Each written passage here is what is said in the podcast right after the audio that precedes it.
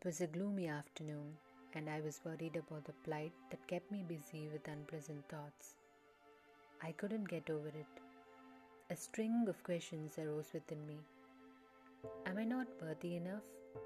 Is it because I am too weak? Is this too much for me to handle? I stood upset near the window. Mom entered and I lay on her lap. She stroked my hair, I realized what's more merrier than being loved? No matter what form it comes in, love helps incorporate safer behaviors into our everyday lives. It reduces anxiety and lowers the chance of developing depression or any other form of mental illness.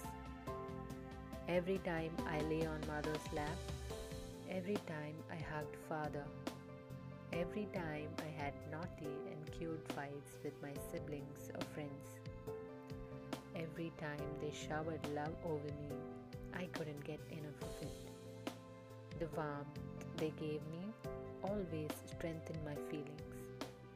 Many studies have shown that a healthy and supportive relationship, be it romantic, familial, or friendship, can be linked to higher self esteem, increased sense of self worth, and improved confidence.